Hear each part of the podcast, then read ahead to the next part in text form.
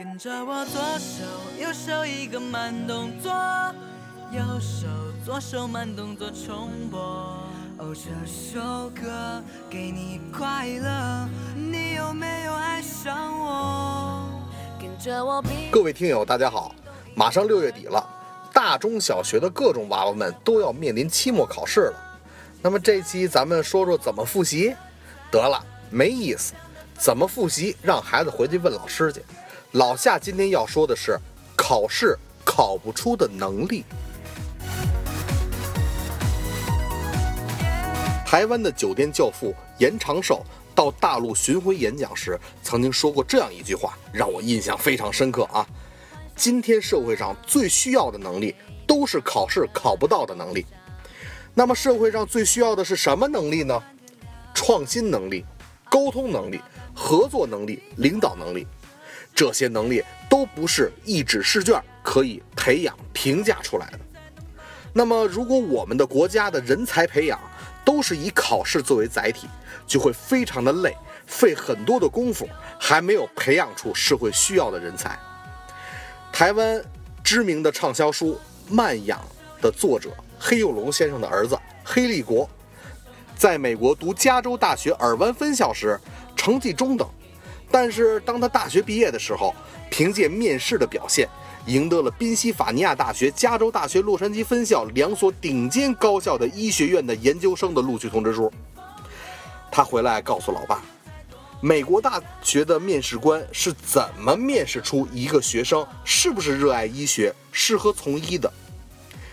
美国的面试官会先问你为什么报考医学院，你是怎么帮助别人的。如果一个未婚少女在父母不知情的情况下到医院堕胎，你会怎么做？那么，这时如果你不会跟别人交流，既表达不好自己的观点，也不容易和未来的病人交流，那么这些能力是美国高校最为重视的培养方向。在二零零九年，巴菲特在接受 ABC 访问的时候，曾经被问到。现在国家经济状况不佳，我们还要不要花费高额的学费送孩子念大学呢？他的回答是：看你进大学的目的是什么。如果只是为了文凭学历，那大可不必支出这笔钱了。其实咱们中国人爱考试是有文化根源的。科举考试从隋朝开始，考试的这种模式就在中国人才的选拔路上屹立不倒了好几百年。你的家人。邻居、朋友，辐射到整个社会，大家都在比谁的成绩好。老夏呀，并不反对考试，因为这是穷苦人家有出头机会的一个公平机会。但是放在现在的社会呢，可能这份公平啊，也很难存在了。有钱的可以去补课，得到更多的优质教育资源，最后比拼的还是不公平。所以现在有一句冷冰冰的话，在教育圈内啊。哎，浅浅的传播着，就是寒门难出贵子。而在国内，咱们一下子又从这种考试大国，到一次考试都没有，又是难以实现的。但是如果可以把笔试的考试形式改一改，比如说做一个充满想象力的作品，大家合作完成一个报告，最后来进行成果展示。或者呃去野外生存锻炼一次，这些都能更加准确地培养和考察学生的能力。这种方式的考察呢，在中学还是比较少的，但是在小学，北京市呢也有不少的学校都在低年级进行尝试。全面推开呀，阻力还是比较大的。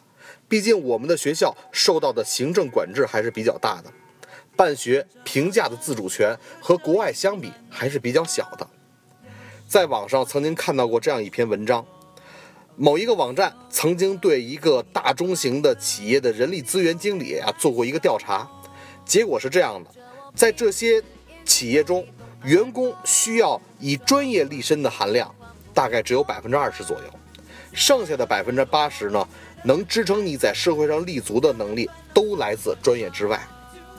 改革开放以来，不得不说，咱们国家的教育发展也是取得了历史性进步的，但是也存在一些突出的问题，比如说表现在学生的总体发展水平不高，片面发展严重，可持续发展能力不强，由于过度的追求升学率呢，中小学的课业负担又过重，身心健康受到严重的损害，学生的学习能力、创新能力、实践能力不足，各级各类的学生适应社会和就业创业的能力不强，以分数为本的教育导致了人的异化，而不是人的解放。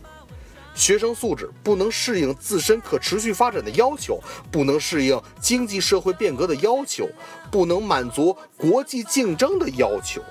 这些不是老夏说的，这些是来自北师大专业研究报告。素质教育搞了这么多年，中国孩子高分低能的现象其实还是比较突出的。高考不考的知识教的少，甚至不教。尽管呢，我们现在有些学校。素质教育在报纸上做的不错，但是到了最后要考试的时候，需要考试的知识还是会被大大的放大强化的。那么我我们也在思考，教育的最终结果到底是什么呢？大家可以想象一下，如果你有一个独生女儿，女儿长到了二十岁要找男朋友了，要和他成家了，要和他生活一辈子了，那么你要找一个什么样的小伙子呢？你女儿让你给你出主意，你会说什么？你肯定会对女儿这样讲：你要找的小伙子，身体一定要健康，情感态度啊起码要正常，要有能力，这样才能有美好的生活。同时呢，这个小伙子要有生活情趣。你绝对不会跟女儿讲，要找一个会考试的。但是有的时候，我们的学校培养的就是要会考试的人，而不是会创造的人。甚至是不会生活的人，所以大家看啊，这些东西非常重要，重要到足以把独生女儿托付终身。但是学校呢，有的时候会把这些东西放到最后。想象一下，如果学校和老师能够把学生当做未来女婿、未来儿媳妇培养，那会怎么做呢？可能就会与现在不同了。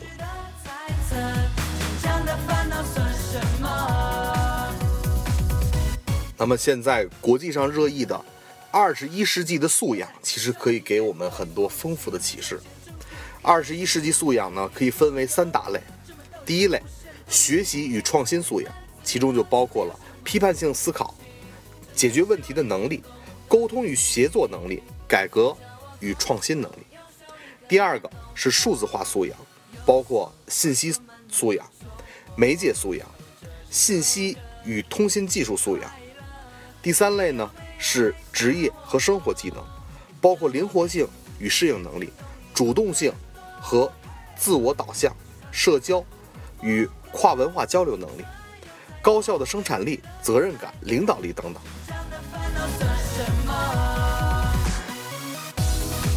知道要培养什么了，怎么办呢？怎么办？北师大的楚红启教授啊，给了我们一个很好的解决方案。必须转变的是教育发展的方式。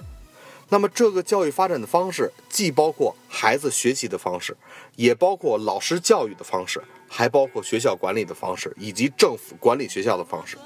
这几个方式同时发生变化的时候，才真正可以转变教育发展的方式。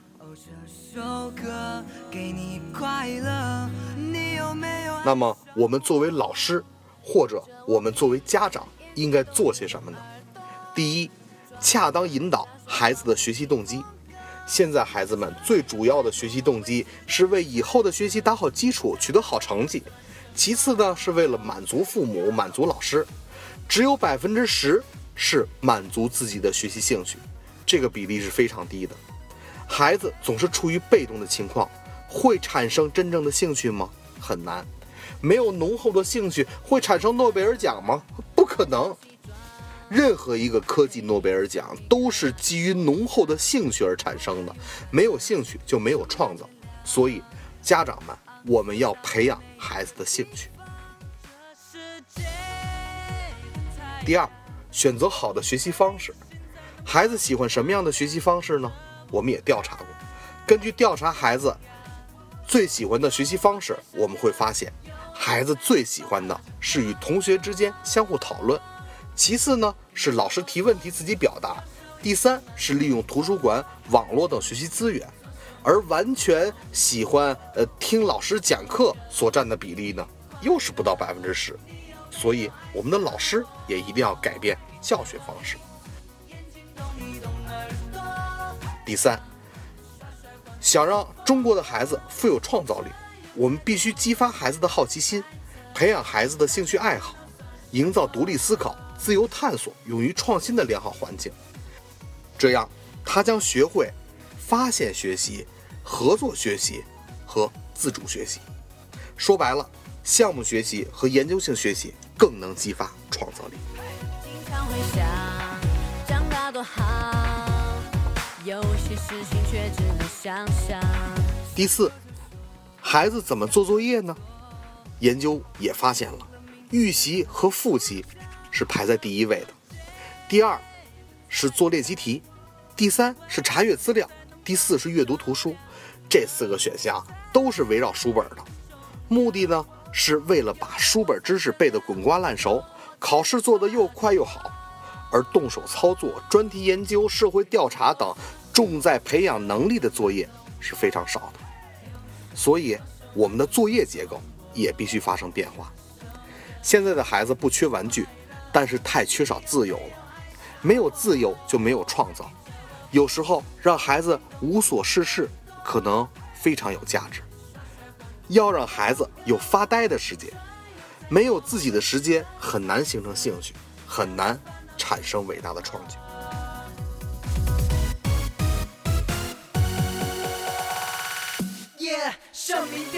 感谢收听本期的师傅说节目，请大家关注我们的新浪微博师傅说的微博，来和我们互动交流。想看到更多我们的教育札记，了解我们的最新资讯，就请关注我们的微信公众号“师傅说”，老师的师，父亲的父。你也可以在荔枝 FM、喜马拉雅、网易云音乐等各大播客平台上订阅我们的电台。让我们下期再见。这我必